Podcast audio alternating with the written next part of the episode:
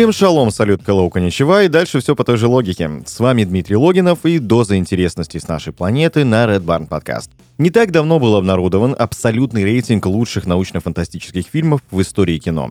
Была использована уникальная методика, позволившая учесть оценки обычных зрителей, мнения критиков, ведущих мировых изданий, оказывающих влияние на целую индустрию, и кассовые сборы фильмов. Ну и сейчас нас ждет топ лучших научно-фантастических фильмов за всю историю и самые интересные факты о них. Итак, Приступим.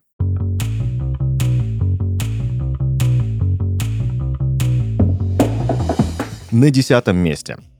Рейтинг лучших научно-фантастических фильмов всех времен открывает культовый «Солярис», который был снят на студии Мосфильм. Андрей Тарковский создал картину по мотивам одноименного романа польского писателя Станислава Лема. Но основной акцент сделал не на неопознанных объектах, а на чувствах людей и их внутреннем мире. Идея экранизировать фантастический роман Станислава Лема возникла у режиссера еще в 1968 году. После выхода голливудского фильма «Космическая Одиссея» и советского двухсерийного телеспектакля «Солярис». Он отнес заявку на Мосфильм, ее приняли, но приступить к работе режиссер смог только спустя пять лет. Сценарий, одним из авторов которого был сам Тарковский, поочередно отклонили худсовет и сам Станислав Лем. С худсоветом режиссер вопросы уладил быстро, а вот с писателем конфликт продолжился даже после выхода фильма в прокат. На встрече с Тарковским Лем резко высказался в том духе, что в романе есть все, что нужно, и нет никакой необходимости наполнять его от себятиной. После премьеры Станислав дал интервью, в котором сказал, что у него к фильму принципиальные претензии. По его мнению, Тарковский снял камерный фильм на тему преступления и наказания, про родственников главного героя, а вовсе не о Солярисе. В советском прокате фильм получил высшую прокатную категорию и купился на 90%. Это был максимальный коммерческий успех для Тарковского. На фильм было продано 10 миллионов билетов, но многие зрители уходили с сеансов. Как многие работы Тарковского, «Солярис» был благосклонно принят на Западе. Он участвовал в программе Канского кинофестиваля и получил специальный гран-при от жюри. И самое интересное, что героиня Харри, Наталья Бондарчук, в фильме закончила жизнь самоубийством по причине драмы в отношениях. Так и в жизни на съемочной площадке между Тарковским и Бондарчук разгорелся роман, Хотя оба были не свободны. Девушка настолько потеряла голову, что даже пыталась свести счеты жизнью. Но режиссер так и не ушел от жены. Для Бондарчук история закончилась разводом с мужем, разрывом болезненных отношений с Тарковским и новым браком с актером Николаем Бурляевым.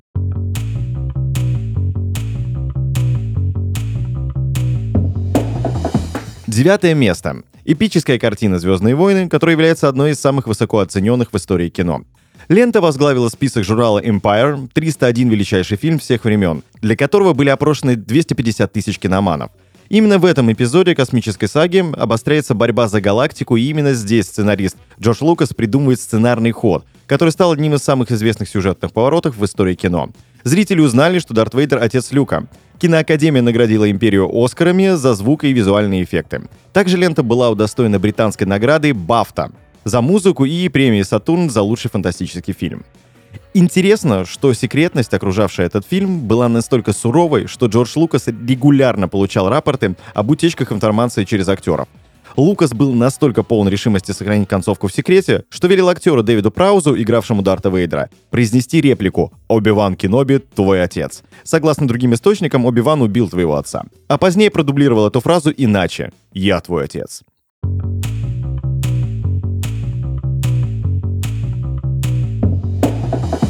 Восьмую позицию занимает «Назад в будущее», который входит в золотую киноколлекцию Голливуда. Всемирно известный ученый астрофизик Карл Саган назвал его лучшим фильмом о путешествиях во времени, а 21 октября и вовсе стал общемировым днем этой картины. По сюжету 21 октября 2015 конечная точка маршрута путешественника во времени «Назад в будущее» стал самым кассовым фильмом 1985 года.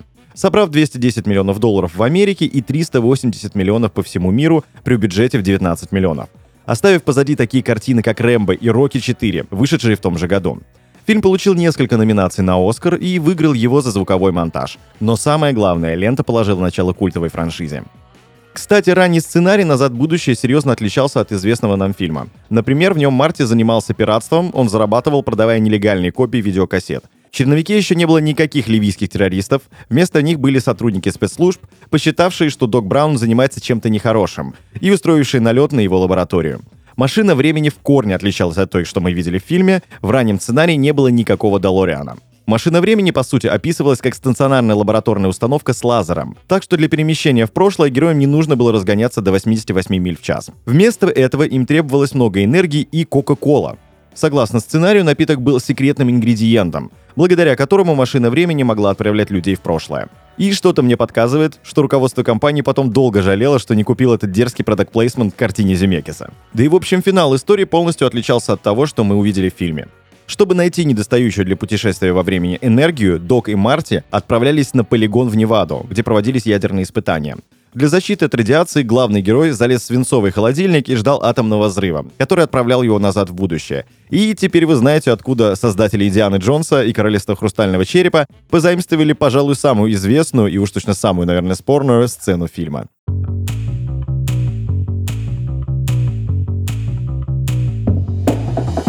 Седьмое место. Терминатор 2. Судный день. Вторая часть истории о войне роботов и людей обрела заслуженный статус голливудской классики. Именно в этом фильме прозвучала легендарная фраза Арнольда Шварценеггера «I'll be back», которая ушла в народ. «Терминатор 2» стал образцовым сиквелом. Он собрал полмиллиарда долларов в прокате и получил 4 премии «Оскар» за звук, монтаж звука, грим и, разумеется, визуальные эффекты. Джеймсу Кэмерону удалось вывести Терминатора на новый уровень. История про киборга-убийцу выросла до размеров эпического кинополотна о семье, сложном выборе и отношениях между человеком и машинами. А инновационные решения и талантливые актерские работы усилили успех этой картины. И, наверное, одним из самых ярких моментов фильма был финал, где Терминатор погружался в расплавленный металл. Создатели спецэффектов столкнулись с тяжелейшей задачей им нужно было создать видимость этого расплавленного металла. При том, что настоящий металл использовать было абсолютно невозможно по причине его огромной опасности. На самом деле в кадре был подсвеченный сироп особого состава, обладавший способностью светиться по всему своему объему. В сочетании с последующей регулировкой яркости и контраста картинки создавалось полное впечатление, что это расплавленный металл. Интересно, что для сохранения необходимой вязкости состава температура вокруг должна была быть не выше 5 градусов по Цельсию, так что на съемочной площадке было не жарко, а наоборот очень холодно. Ассистенты постоянно опрыскивали актеров из пульверизатора для имитации пота, и в итоге те мерзли еще больше, но никто в общем не жаловался. Ну и, получив гонорар в сумму 12 миллионов долларов, Арнольд Шварценеггер в фильме произнес всего 700 слов. Значит, каждое произнесенное актером слово стоило 17 143 доллара.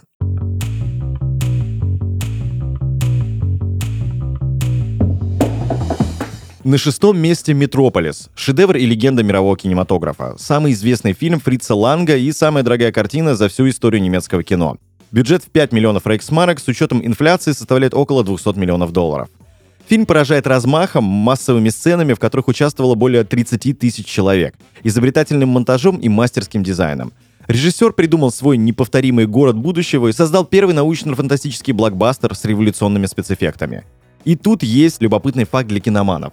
В 2008 году в Музее кино в Буэнос-Айресе был обнаружен дубль-негатив полного варианта фильма на 16-миллиметровой кинопленке, напечатанный в середине 70-х годов с оригинальной нитрокопией которая после этого была уничтожена. Недостающие сцены были отреставрированы и вставлены в вариант 2001 года. И таким образом, эта полная восстановленная версия имеет продолжительность 150 минут.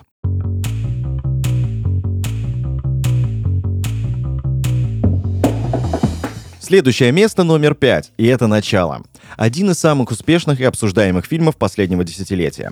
Картина о людях, которые воруют секреты из чужих снов. Путешествие по лабиринтам сознания стало для Кристофера Нолана воплощением мечты. Фильм с суперзвездным актерским составом. Леонардо Ди Каприо, Джозеф Гордон Левит, Элим Пэтч, Марион Котияр, Том Харди, Том Беринджер и Майкл Кейн заработал в прокате 825 миллионов долларов и 8 номинаций на премию «Оскар», из которых выиграл в четырех. И в интервью изданию Entertainment Weekly Нолан признался, что все роли в команде внедрителей сна распределены по классической схеме кинопроизводства. Я пытался изобразить творческий процесс, и он у меня получился таким, какой мне привычен.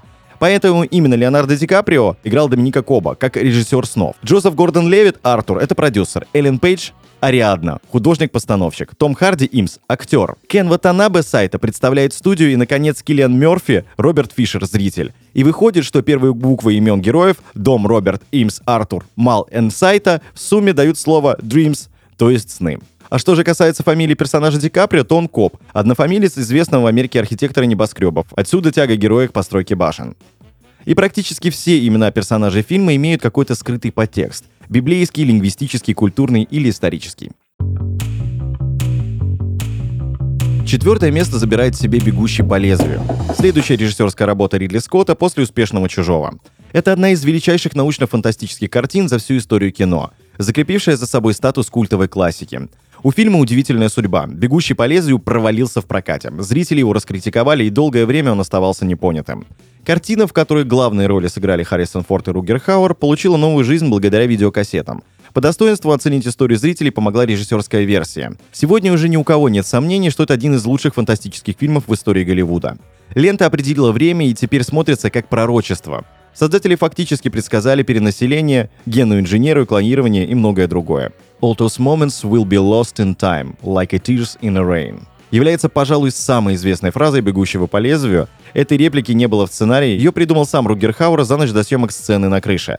Также он переработал и остальные свои фразы из этой сцены. В дальнейшем монолог Батти неоднократно обыгрывался в различных произведениях, и ныне он считается такой же классикой, как и сам фильм.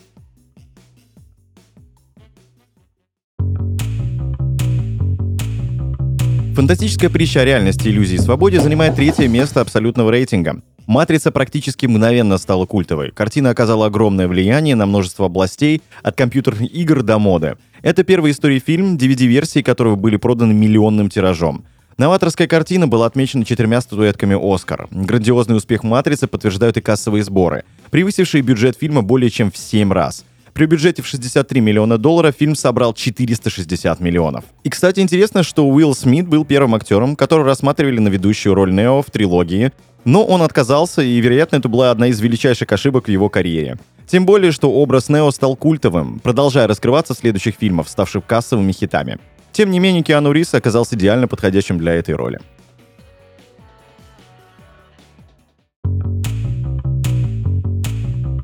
Второе место — «Чужой». Научно-фантастический фильм Ридли Скотта об агрессивных инопланетных существах давно входит в золотой фонд мирового кинематографа. «Чужой» оказался не только хитом бокс-офиса и предметом культа среди фанатов, но также был обласкан критикой и получил множество престижных наград, в том числе премию «Оскар» за лучшие визуальные эффекты. А также сделал актрису Сигерни Уивер самой узнаваемой женщиной-киноастронавтом. Но главное, «Чужой» подарил миру новое ужасное чудовище — ксеноморфа, и породил одну из самых долгоиграющих франшиз.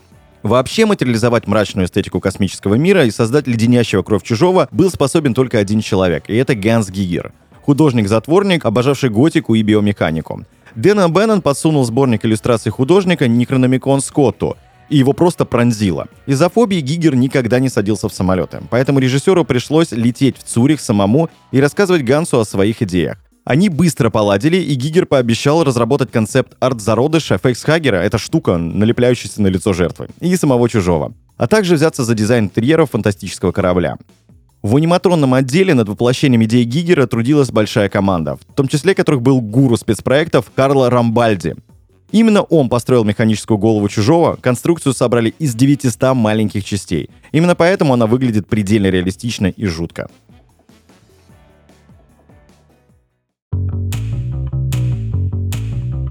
И, наконец, «Космическая Одиссея» по праву занимает первую строчку топа. Фильм Стэнли Кубрика — образчик жанра научной фантастики. Он стал одним из самых успешных релизов 1968 года. Картину посмотрели около 40 миллионов человек. Также «История о космосе» получила премию «Оскар» за лучшие визуальные эффекты. Режиссер добился невероятной реалистичности. Сложные комбинированные съемки межзвездного полета даже сейчас смотрятся весьма достойно. Фильм внесен в Национальный реестр США, а Американский институт кино назвал «Одиссею» лучшей научно-фантастической картиной в истории Голливуда. НАСА тоже отдала дань уважения фильму Кубрика. В 2001 году агентство запустило к Марсу аппарат, названный 2001 «Марс Одиссей». А Дэвид Боуи, находясь под впечатлением от картины Кубрика, написал знаменитую песню «Space Oddity». Интересный факт, что Фрэнк Миллер, который озвучивает управление полетами, был военнослужащим ВВС США в реальной жизни и контролировал реальные миссии. Его утвердили на роль, потому что его голос был самым подлинным, который кинематографисты смогли найти. Неопытный и нервный, он не мог удержаться от постукивания ногой во время записи сессии. И тогда неоднократно приезжавший на запись аудиотреков Стэнли Кубрик сложил полотенце, положил его под ноги Миллера и сказал ему, что теперь можно стучать в волю. На сегодня все. Это был топ-10 фактов на Red Barn Podcast. Смотрите только хорошее кино и не забывайте о наших социальных сетях. Это группа ВКонтакте, Инстаграм, канал в Телеграм, ну и, конечно же, общайтесь с нами в чате.